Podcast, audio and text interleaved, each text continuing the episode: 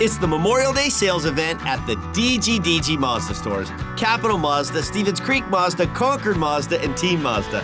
Hey, it's Sean Grant, and we've got over 800 brand new Mazdas with outstanding incentives like low monthly lease payments and low APR financing. Yep, it's just a great time to buy. So don't miss the Memorial Day sales event at the DGDG Mazda stores in San Jose, Concord, and Vallejo. Financing on approval of credit. You're listening to the Sharks Audio Network. Now, here's your host, Ted Ramey. The Sharks are forced back behind the road net. Gregor drops it for Burns. The Sharks start to take off. Burns speeds to the left. Here comes Gregor. Sharks skating left to right in the power play. Couture to the blue line. Tried to get zone entry. Gregor reach in, grabs it. Stick handles, gives to Couture who shoots. Save made. Rebound, Reedy, score! Scott Reedy, a backhand shot on the rebound of that opportunity. The Sharks have scored in the power play. They're up 1 0. Rebound, Reedy, who's got a goal already tonight, grabbing it, getting checked hard by Voracek on the far side of the ice. Sillinger also in there, but the Sharks dig it free. Chmelevski buys some time, then shoots to the net. Save made. Rebound. Score. Scott Reedy batted that baby out of the air and slammed it home. It's his second goal of the game. It's his fifth of the year, and the Sharks lead the Blue Jackets 3 0.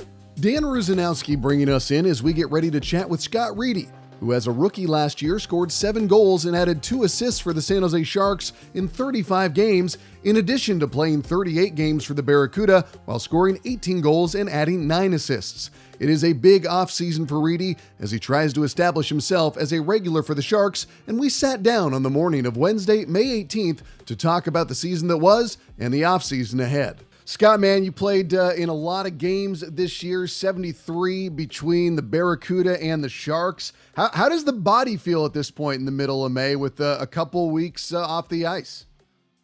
yeah, it's funny you mention that because, uh, you know, going from college, you only play 30 or so games. So it's, uh, it was a lot different playing, playing that many games in a, in a season. So it was, uh, you know, it was definitely tough on the body, but um, it was good to get a couple, couple weeks off here and just kind of recoup and, and try to get to feeling 100% again. Nice. I remember um, after one of the games we did an interview, and uh, I remember you had you know ice packs and all the fun stuff going. And I I always think people like hear those terms. They're like, yeah, Scott Reedy, he gets into the the tight spaces, you know, the dirty goals, and it's like when you see when I see a guy like you after the game, I'm like, yeah, that's that's not a joke. Like that is a banging, bruising mentality to try and get in front of the crease and fight for positioning, and you know, either be at the right place at the right time, get a tip. Um, I mean, does does that part of the, of your game kind of get overlooked because people always want to talk about what you do, but maybe they don't acknowledge the reality of what that means? Yeah, exactly. I think uh, you know it definitely takes a takes a toll on your body if you want to play in those areas and, and score those goals, and um, you know that's a big part of my game. So um, you know I got to take advantage of that, and and um, you know so. Uh, but yeah, it definitely takes takes toll on your body, and um, you know playing 73 games like that uh, can be tough for sure, but uh, it's really rewarding how did you develop that aspect of your game? Because not everybody, um, you know, can just have that kind of knack uh, for being in the right place at the right time or working off the tip play. Um, but obviously, what we saw with you, um, you know, especially as you got better and better the later and later we got into the year, it seemed like you have just a really good knack and that you read things really well around the crease. Yeah, definitely. I think it's, um, you know, I've always prided myself on having a, a high hockey IQ and um, you know, that's that's how I've had success at at every level in in hockey, and um, you know, I think that just spurs from watching a ton of hockey growing up. Um, you know, I always always found myself watching games and just trying to understand uh, why people are scoring and stuff. And um, you know, I think that propelled me to just understand where to be at the in the right spots on the ice at the right times. And then um, you know, a lot of a lot of hand eye work too growing up. So that's uh, you know how my game really came together. I know that uh, Joe Pavelski, from what I saw of his time, you know, at practice with the Sharks, and then from what some of the guys, even at Dallas, still tell me is they always say that he's usually the last guy off the ice working on that tip play late, you know, after everybody is all done. Is that something you've done? Have you just tried to find somebody to be like, hey, just throw pucks in, I need to work on this, you know, or is that, or or does not everybody want to do that at the end of the practice when you're when you're not the captain? yeah, no, I mean it's uh yeah, I definitely, I definitely do that. And there's, you know, there's guys on the ice, no, no matter what, at the end of practice, so you just find someone that, uh, you know, wants to put a little work in, and uh, maybe you you throw some shots up for them to tip or, or give them some one timer passes. So it's a little bit of a trade off, but there's you know there's usually someone out there at least uh, willing to do that for sure. Uh, let me ask you. You referenced watching guys growing up. Who were your uh, Who were your guys? Like, who were the ones that you were looking to, that you were, you know, being influenced by, or looking to add aspects of their game to your game? Yeah, definitely. I think um, you know Joe Pavelski is someone who who was mentioned to me when I was younger, is to you know uh, watch him play and try to understand what makes him so good. So he was he was definitely someone I watched as I was getting older. When I was younger, it was all uh, you know Patrick Kane, Sidney Crosby, and stuff as as every kid was. But um, but yeah, I think Pavelski's a a good guy for me to watch uh, to this day still. But uh, definitely someone I started watching when I was um, about 15, 16, 17 years old, somewhere in there, and um, definitely a guy I tried to tried to understand what made him so good, and especially his tipping ability and just right place, right time, um, knacky mentality in front of the net too. So that was that was a guy I definitely watched a lot, and then um, obviously those guys that I mentioned when I was younger, just uh, learning from their hockey IQ was uh, big for me. In terms of fighting for positioning, um, you know, around the crease in the AHL and then jumping up this year to the NHL level, how much different was that? Because obviously, you know, I always tell people, you know, at the AHL level, there's just as many big and strong dudes. However, the, the details aren't just quite as good as they are at the NHL level. So, what, did you notice that much of a difference in fighting for position, or were you or were you used to getting beaten on by guys? yeah, I mean, the AHL obviously, you know, like you said, there's there's big strong guys, but um, some of it is the, little details when you're trying to get to the front of the net, whether it's um, you know like the little stick details where they're where they're lifting your stick the the body direction that they're pushing you to to keep you out from uh, getting good positioning in front of the net. So it's uh when you go against those top guys it can be pretty shocking just uh the the amount of detail they have in their game and, and understanding how to keep a guy out of a, a good scoring scoring area. But you know at, at the end of the day it's uh you just got to find a way and um adapt. So that's uh that's what i saw I mean, you ended up with seven goals and two assists. And like I said, it seemed like you were getting better and better as we got deeper into the year. Do you, I mean, are, are you happy with that? Or are you kind of like, ah, you know, I still need to get better. I still only played 35 games. You, you know, we, we associate the hardworking mentality with you because we're like, oh, he's the guy who's going to go in and do the dirty work. It's not like, um, you know, you, you, you don't have, you know, the Ovechkin skill set, for instance. And I'm not saying that as a knock to you, but it's like, it's like, you, it's not like you're walking into this being like, oh, my game's complete, obviously.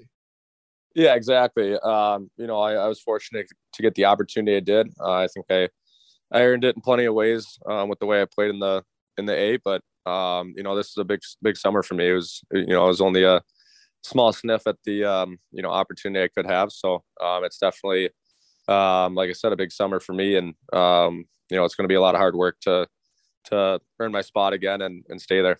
Were there eye-opening moments, like you know, you said guys lifting your stick? Were you like, oh man, I need to hit the weight room more, or I need to do this, or I need to work on this aspect? Like I imagine that there were learning opportunities. We celebrate the goals, but I'm sure there are moments that you're far more familiar with than we were where you were like, man, I just, I got, you know, pushed around. I got smoked there. I need to improve this, that, or the other thing.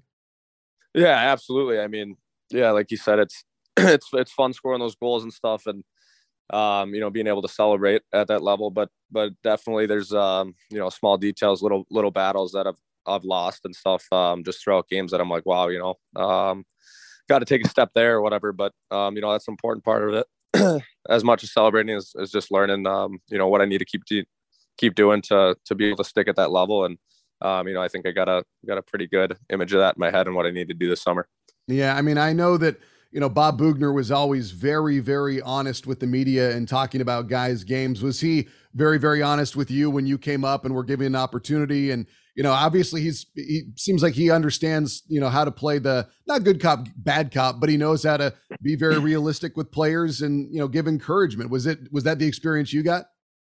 Yeah, yeah, I thought he was uh he was great to me as as he is to everyone. But um yeah, like you said, he's an honest guy. You know what to expect from him, uh the way he carries himself and uh the way he talks to his players. So it's uh it's nice having him around obviously and and being able to learn from a guy like that. So um, it was really good for me to to be able to come in this being my my first real year and um, you know learn from him and, and get feedback from him. So um, yeah he was great.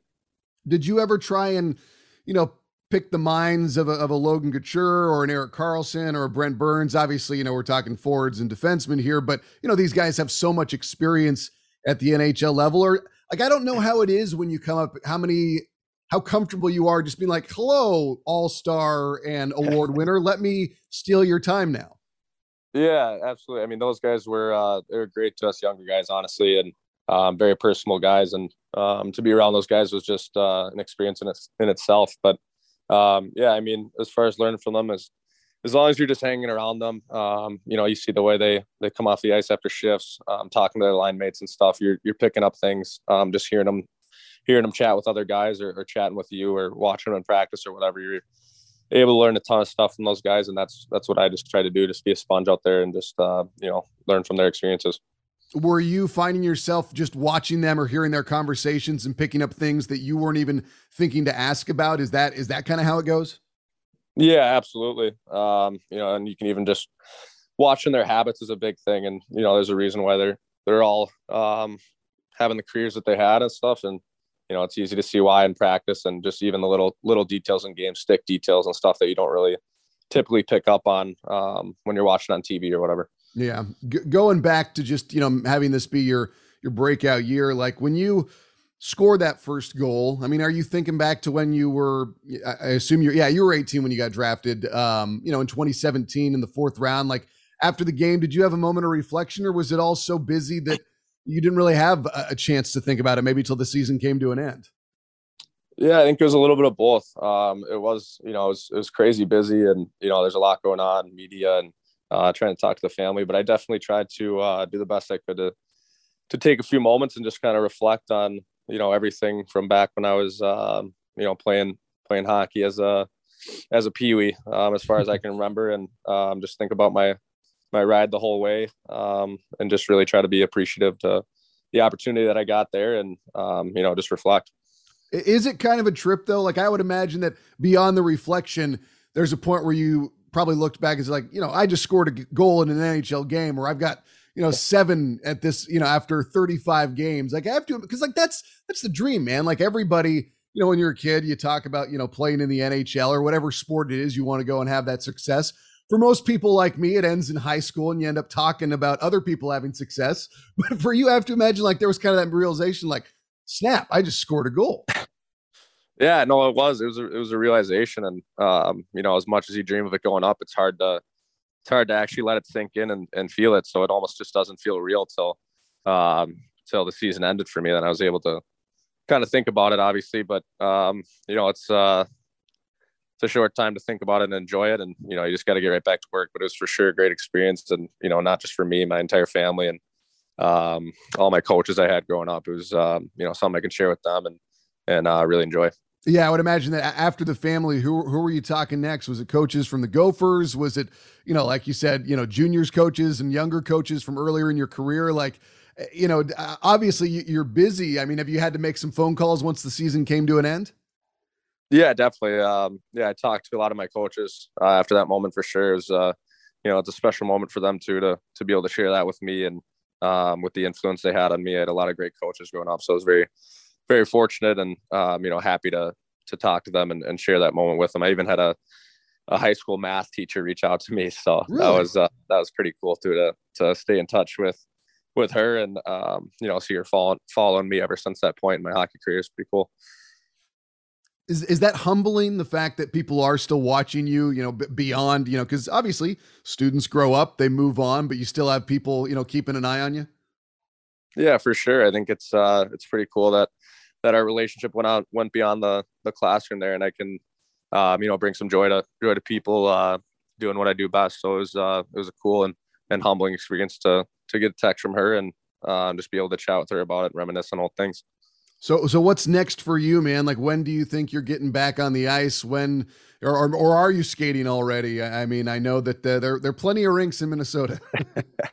there are plenty of rinks. Yeah. Um, no, I'm gonna take take just a couple more weeks off here off the ice. I'll probably start uh, working out. I think next week now, but um, you know, a lot of it's just gonna be maintenance work, maintenance work to start, um, get the body feeling right, and then um, get a plan and just attack it this summer. Right on, man. Well, I appreciate your time. It's been fun to watch your ascent. Hope to see a lot more of it in the future. And I'll be bugging you for an interview soon. All right, man? Awesome. Sounds good. Again, that was Scott Reedy, who time and time again found himself in the right place at the right time for the Sharks and came on strong towards the end of the season while offering a tantalizing view of the future. We will continue to check in with individual Sharks this entire offseason. Stay tuned to the Sharks Audio Network.